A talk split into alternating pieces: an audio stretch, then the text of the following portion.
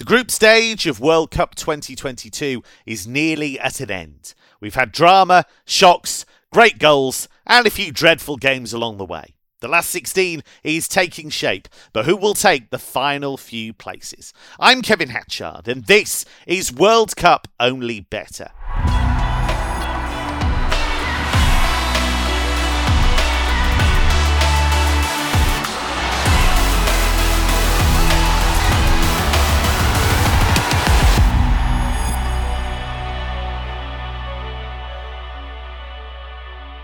Mark O'Hare has completely ignored pop culture all his life, just so he can become the ultimate tipping machine. Mark, let's start with Portugal's group. We know that Portugal are through. They face a South Korea side that must win to have a chance of qualification. I know South Korea kind of briefly flickered into life in their previous game against Ghana. They've been a bit disappointing, haven't they? Yeah, I didn't have the highest hopes for South Korea coming into this competition, in all fairness. Paulo Bento, the head coach, has been under a fair degree of pressure back home over the last 18 months or so because of the style of play and the lack of inspiration in this team. And there's been a general feeling that it's down to Son to create and converts. And if it's not Son, then it's no one else, really. And yeah, they've looked a bit pedestrian at times, I think. When they have clicked into gear, they have look like they have got players of promise outside of Son who can cause problems. But yeah, they've just not been good enough so far. And this is an awkward game to try and attack from a punting perspective for me anyway, because you've got Portugal who are already through, might make changes here, and South Korea needing to go sort of chase the game as well. So it's not a match I'm particularly enamoured in from a betting perspective. If I had to, I probably would take South Korea +1 on the Asian handicap around 185. Just because of the fact that Portugal don't need to win this game. A point should seal a top spot in the pool. So to see them winning by 2 goals or more feels more unlikely than likely. And look, Portugal are a team who I'm still struggling to sort of rate them because I don't think they've been that good. I think the match, South Korea's match against Uruguay was probably as fair a 0-0 as you'll find. But the Portugal game against Uruguay, I didn't think they were that great. And I thought the scoreline was a little bit... Yeah, the scoreline felt harsh on Uruguay. So I'm still sort of struggling to work out how good this Portuguese team is. We know individually they've got such outstanding talent, but I'm still sort of failing to sort of see it all being put together so far. So I think South Korea will... I think what worked against them actually against Ghana was just Ghana bringing the chaos to the game, which South Korea weren't really accustomed to, and Portugal aren't going to do that. So perhaps sort of the methodical approach that they normally take will be better suited for a game against Portugal. But it's a tricky game for me from a betting perspective. I think there's much better alternative selections elsewhere on the coupon. So intrigued to see if the guys have found a blinder or not. Trader and tipster Jason Murphy is with us. Jason, there was a lot of angst about whether Cristiano Ronaldo or Bruno Fernandes scored the opening goal against Uruguay. Frankly, it was quite pathetic seeing Ronaldo saying, I managed to flick it with my hair. And that's actually been proven not to be the case due to the technology in the ball. I didn't realise they had a cricket-like snicko in the ball, but apparently they do. But at Betfair, we had bettors covered anyway, didn't we? We did. Just to say, at the time of recording, there's news reports that he's actually signing a multi-million pound deal to go and play in Saudi Arabia. The only hold-up is he wants a clause in the contract if the ball comes within 12 inches of him on his way into the back of the net, he gets credit with the goal. And if there's a penalty, regardless for which side, he wants to take it as well.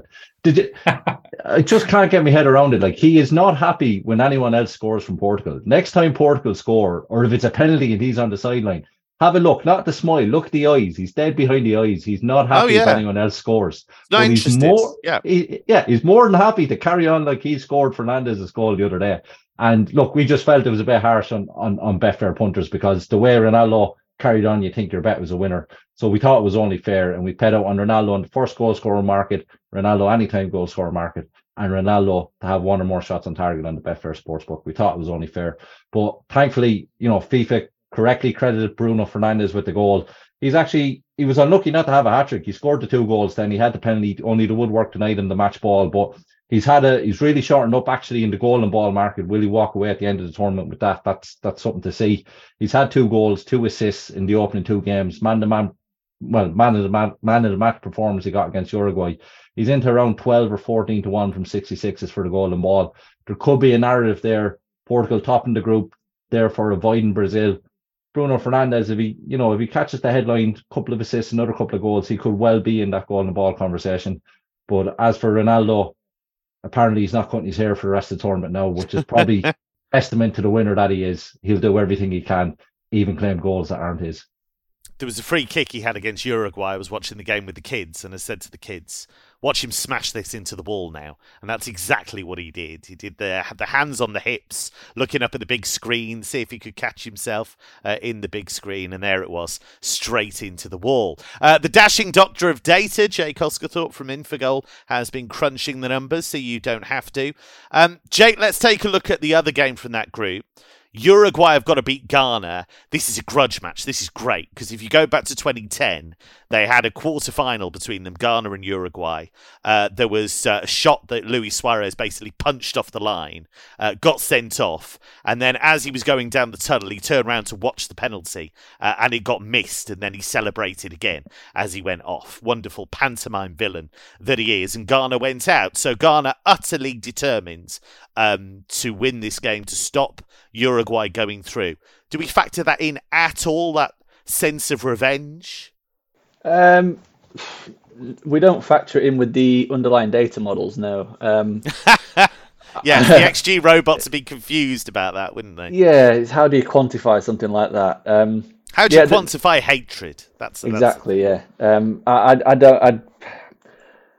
is interesting narrative. It really is. The fact that Ghana get the opportunity to effectively knock Uruguay out, but they've been so bad defensively at this tournament, Ghana, that I can't get them on side here, because I agree with everything you guys have said about the Uruguay-Portugal game. I thought Portugal were very fortunate to win that match. Uruguay looked the better team.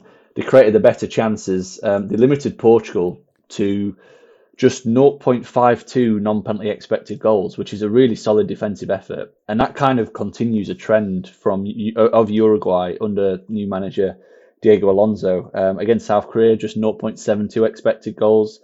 Across the four matches in World Cup qualifying under Alonso, it was just 0.6 expected goals against on average. So they are a team that don't concede a lot of good chances. And I think that will really negate the Ghana chaos which they try to bring. And unfortunately, as I generally have been on these World Cup podcasts, I'm going to be a bit of a killjoy. I don't think it's going to be a very entertaining game, this. I think, yeah, sorry. At least I've been right on quite a few occasions. Yeah. but I really think this is going to be a tight and cagey game. There'll be a lot of niggly fouls and a lot of breakup of play, probably a lot of cards, given the narrative, which we've already discussed. But I just thought the fact that Uruguay is so solid at the back, they don't give up too many chances, and Ghana defensively are all over the shop. Uruguay haven't created as much as what we'd probably expect over the two games so far, but they should be able to create against this Ghana defence. I just thought the price of Uruguay to win to nil was around 3.3. That took me by surprise. I thought it'd be a little bit shorter, just purely because when Uruguay tend to win under Alonso, it comes with a clean sheet. And they know that their job, they don't have to worry about goal difference, goal scored or anything like that. If they beat Ghana, they go through. Unless there's a massive shock in the Portugal-South Korea game. So, yeah, I think that we'll see a very controlled performance from Uruguay, similar to what we saw against Portugal. They were unfortunate to probably not win that game, or at the very least not be in front early doors. So, yeah, I thought that was quite a big price to cheer on in that game, in what I think could be quite low scoring. Mark, this is just wall-to-wall violence, isn't it? This is your dream game, I would think. We'll get to the dream game, but no, this will be up there. I haven't got the referee appointment and we don't have card markets yet, so it's hard to make a real strong judgment. But I'm of a slightly different opinion to Jake. I think this does have potential to be a bit of a thriller, and that's because Ghana are involved. Mentioned the word chaos. They are going to bring the chaos. That tends to be how they thrive in matches. And Uruguay have to go for it. You know, there's no other way about it. I mean, they can try and scrape and grind out a win to nil, which is entirely plausible. Of course it is. But, you know, they're playing catch up because I think the Diego Alonso picked the wrong team in the first match and paid the price for that. Then the failure to take their chances across the first two games, still without a goal. That's quite criminal, really. As we say, the result was harsh against Portugal. They did give up very little opportunities, and they've only given away 6 shots in the box so far. But they've looked pedestrian in possession. They've looked to be lacking in penetration for a lot of the time.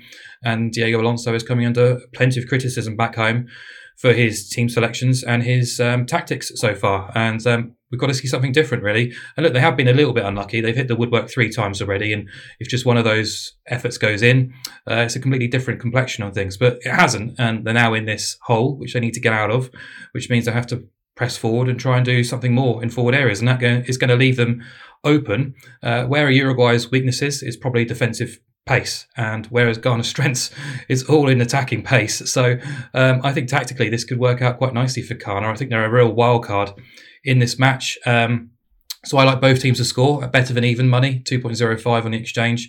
Ghana's matches so far, obviously just a 2-game sample, but they're averaging over 3.2 XG per game. Most of that is coming against them because they've conceded 23 shots in the box.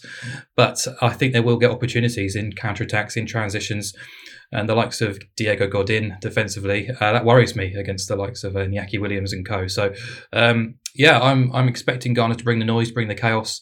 And I think we could have a really sort of fun, exciting, entertaining game with plenty of violence too. Jason, I've been really impressed with Mohamed Kudus for Ghana. I think he's got himself into some really good scoring positions. Obviously, he's hit the net a couple of times as well. Do you think this will be a wide-open game in the end? I think it has to be, because Uruguay, you know, need the result, and we've seen what happened when they conceded against Portugal. Like that, they came out and they started playing and actually carried a bit of an attacking threat, and if they had approached their games like that, they would have probably scored before now. Kudus has been brilliant. Things about 11-1 first goal score market if you're having a look, and I always enjoy watching Iñaki Williams. He's so lively, but Ghana have actually overperformed their XG a lot, and part of that was to do with the set pieces that they were getting against South Korea. The South Korea line was so deep, whereas that won't happen with Uruguay. So I think that's one avenue for Ghana that they managed to score against South Korea that won't be there available against Uruguay. When you have Jimenez, Godin, they'll be properly set up. So I don't see Ghana getting chances that way. But as Mark alludes to, definitely in open play on the ground with a bit of speed, they'll definitely have chances.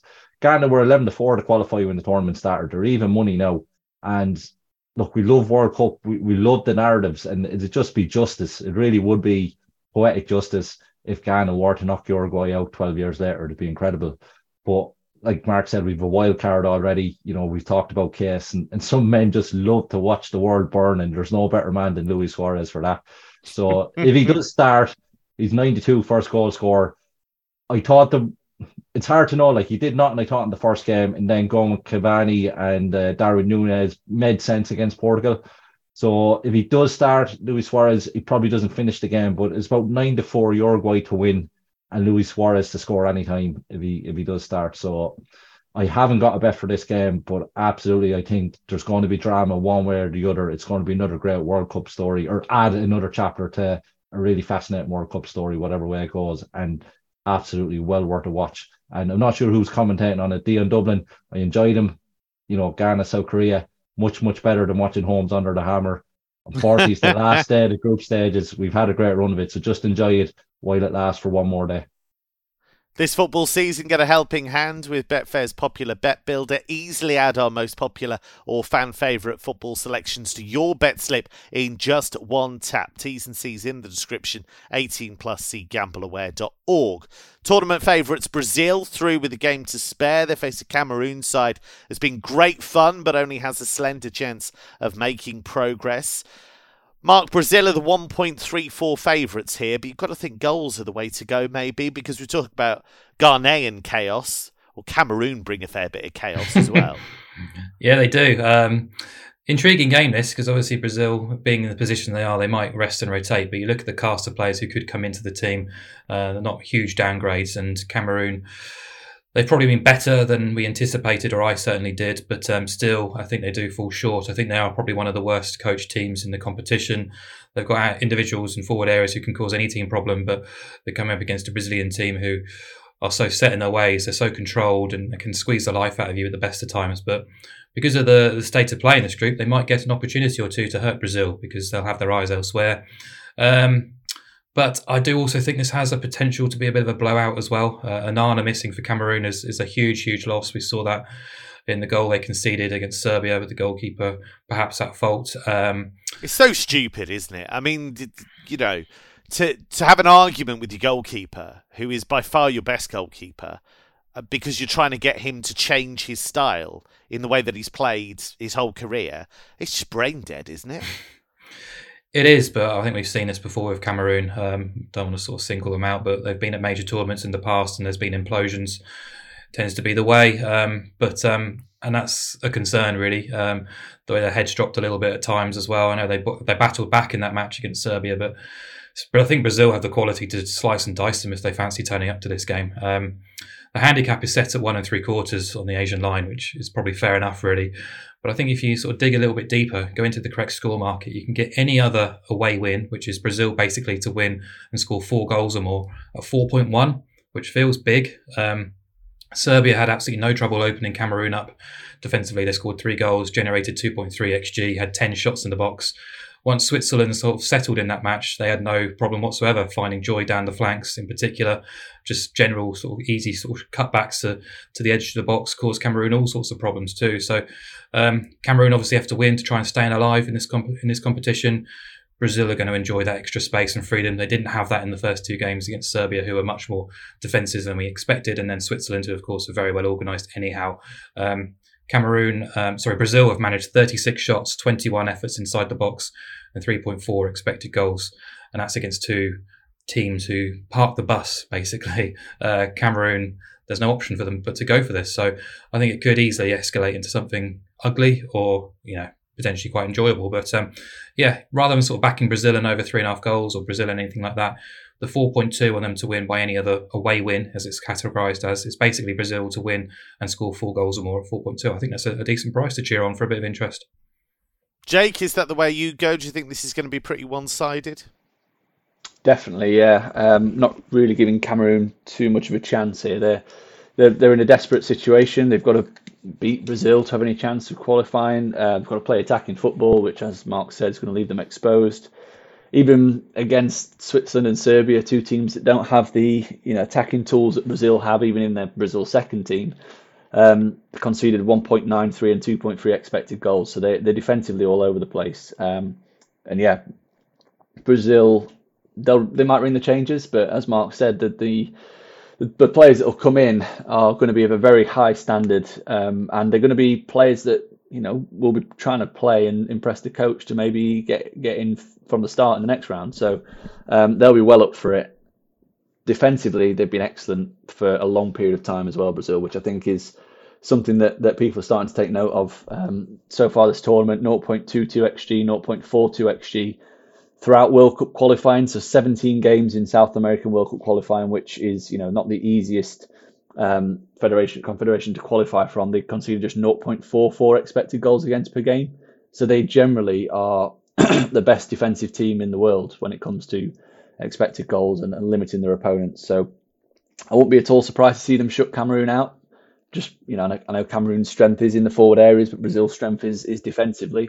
Brazil, they should have no problem creating chances themselves. So I just thought the price of Brazil minus 1.5 on the Asian handicap, you're getting around 1.82.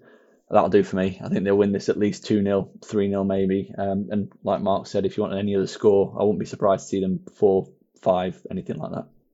Now, it's worth bearing in mind, you can get a £5 free bet when you place a £5 bet builder on selected World Cup matches. T's and C's in the description, 18 plus, see gambleaware.org. Now, I've been thinking, what does Mark mean? There's a dream game coming up. And then it clicked. Oh, it's Switzerland against Serbia. There's going to be all kinds of violence here. Now, Switzerland will progress if they avoid defeat against Serbia and Cameroon don't beat Brazil, which we don't think is going to happen.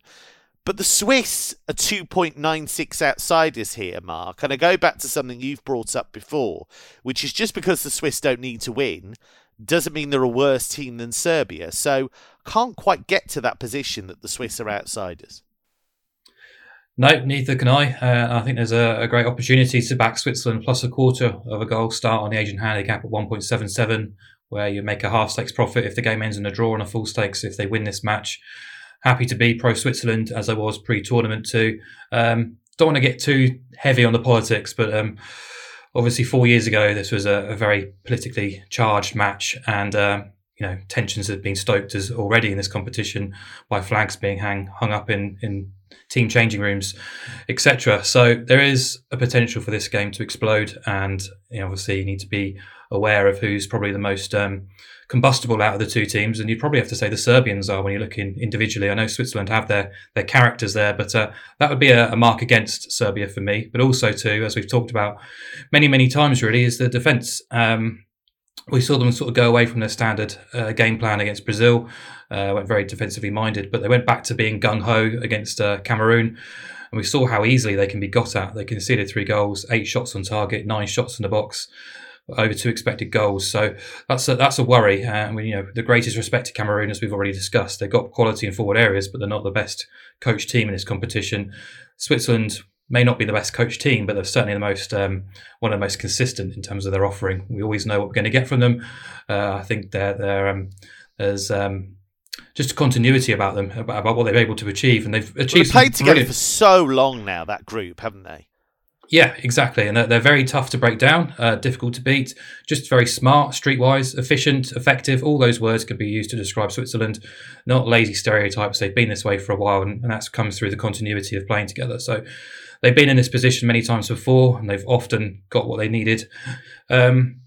So I'm aware of Serbia's dangers, of course I am. I've watched the match like most of us probably did when they went to Lisbon needing a win, and they were tremendous, got the result they deserved against Portugal in qualification. But I just think in almost all the sort of basically the characteristics you can't really quantify in terms of a bet, in terms of temperament and discipline, confidence, and all for me sits with Switzerland rather than Serbia. Serbia have kept 3 clean sheets now in 16 competitive matches, including World Cup qualifiers and Nations League games. The toughest opponent across those fixtures was Portugal twice, and that sample includes games against Azerbaijan, Luxembourg, Slovenia, and Ireland. Use those 4 games, Azerbaijan, Luxembourg, Slovenia, and Ireland, 4 home and away games, so 8 matches overall. They managed 1 clean sheet in those 8 game samples. So, happy to be with Switzerland here with a quarter goal start, and actually you can back Switzerland to win and both teams to score at 6.2. Would not be surprised to see something occur in the second half. Serbia lose their heads, go down to 10 men, and Switzerland pick them off, and you get a bit of a runaway win. Can happen on the final match day of a World Cup. So yeah, expecting cards. We don't have markets, we don't have a referee just yet, but they'd be sort of the 2 avenues I'd be looking to attack. Stop panicking, everyone. We will have a referee by the time the game starts, even though they might not want to be there by the time the game finishes. A football referee or a boxing referee? Might need both, to be honest, Jake. Yeah. I mean, I'm guessing, are you on similar lines here that you think the Swiss are going to be able to ease through? I am, yeah. I think the Swiss are the bet when it comes to the traditional markets. I think they've got a little bit more nous in this kind of arena, needing a result to qualify for a knockout competition. Serbia, they're not as experienced when it comes to these kind of games. But I just thought the price on both teams to score looked quite big. You're getting 1.9 on the exchange for that. We saw Serbia's complete chaos against Cameroon. They blew it, really, didn't they? They did. That's the brutal truth of it. They blew it. They did. It was a little bit. It reminded me a little bit of the Germany-Japan game, where they were in total control for 60 minutes, and then they just had a 10-minute lapse in concentration, and the game got away from them, and obviously the result wasn't what they needed. But yeah, they the fact that they created loads of good chances against Cameroon was no surprise. But I think the game state here means that they're going to be all out attack and trying to create chances here as well. I know Switzerland have got a much stronger rear guard than Cameroon, but I would still expect Serbia to score at least once, given the amount of, the amount of pressure that's on them to go forward and create chances. And then obviously that leaves them exposed at the other end. And we saw what Cameroon did to them on the counter attacks with just very quick quick direct balls over the top. So yeah, I just thought both teams to score 1.9 was a big price, and you think the Swiss have got some really good threats, good attacking threats that are pacey in those forward areas, particularly Embolo, that can cause major problems. And just finally, Jason, just going to hurl a question at you. In this tournament, are there things that have surprised you? Is there value there, kind of outside of? You've been very hot on Spain. I know you're still very hot on Spain. You've been very anti-Brazil as well. Is there anything else that's caught your eye that people aren't talking about right now, or is that the main narrative? You think that just Brazil are far too short at this stage? Yeah, I think for those that are close to betting, I think. And maybe you can get Mark and Jake's opinion on this before we wrap up. I just don't understand that Brazil price. It just looks too short. Defensively being very good, but you know, Serbia, Switzerland, middle tier teams. Okay, they haven't given up any chances really against them, but it's just too short when they go to meet the likes of a France or a Spain, the teams that they're going to have to beat Brazil to win this World Cup. I just can't see, if you take it game by game, their qualify prices, how it ends up still being that short for Brazil to win this World Cup. Have I been impressed? I've been like everyone impressed with Saudi Arabia. Could cause an upset to get through. I thought USA were excellent against England, and are going to be really, really tricky for the Dutch. So there's a lot of really good last 16 games to look forward to. And what often happens with a World Cup is the finals, because such a high bar, such high expectations, we can end up being disappointed with what actually gets delivered in a final. And if you go back to last Monday morning with the 3-3 and the 3-2, the last 16 games, you're going to have some absolute crackers. So after the group stage, whether you're a football fan, football pundit, football bettor, let's take a deep breath, let's relax and strap in and get ready to go again for these last 16s, because do not miss a game if you can help it. If you have to go to the bathroom for 2 hours, you know, Monday afternoon, do it, because you don't know which of these games is going to be the one that everyone's going to be talking about and saying, wow, that was incredible. The interesting narrative that has happened has been the FIFA additional time, and we've all had to adjust, all bookmakers, whether you're modelling, pricing, we've had to push out our additional time, because what happens is the longer a game plays, obviously more opportunities for goals. So there has been a bit of an adjustment to that.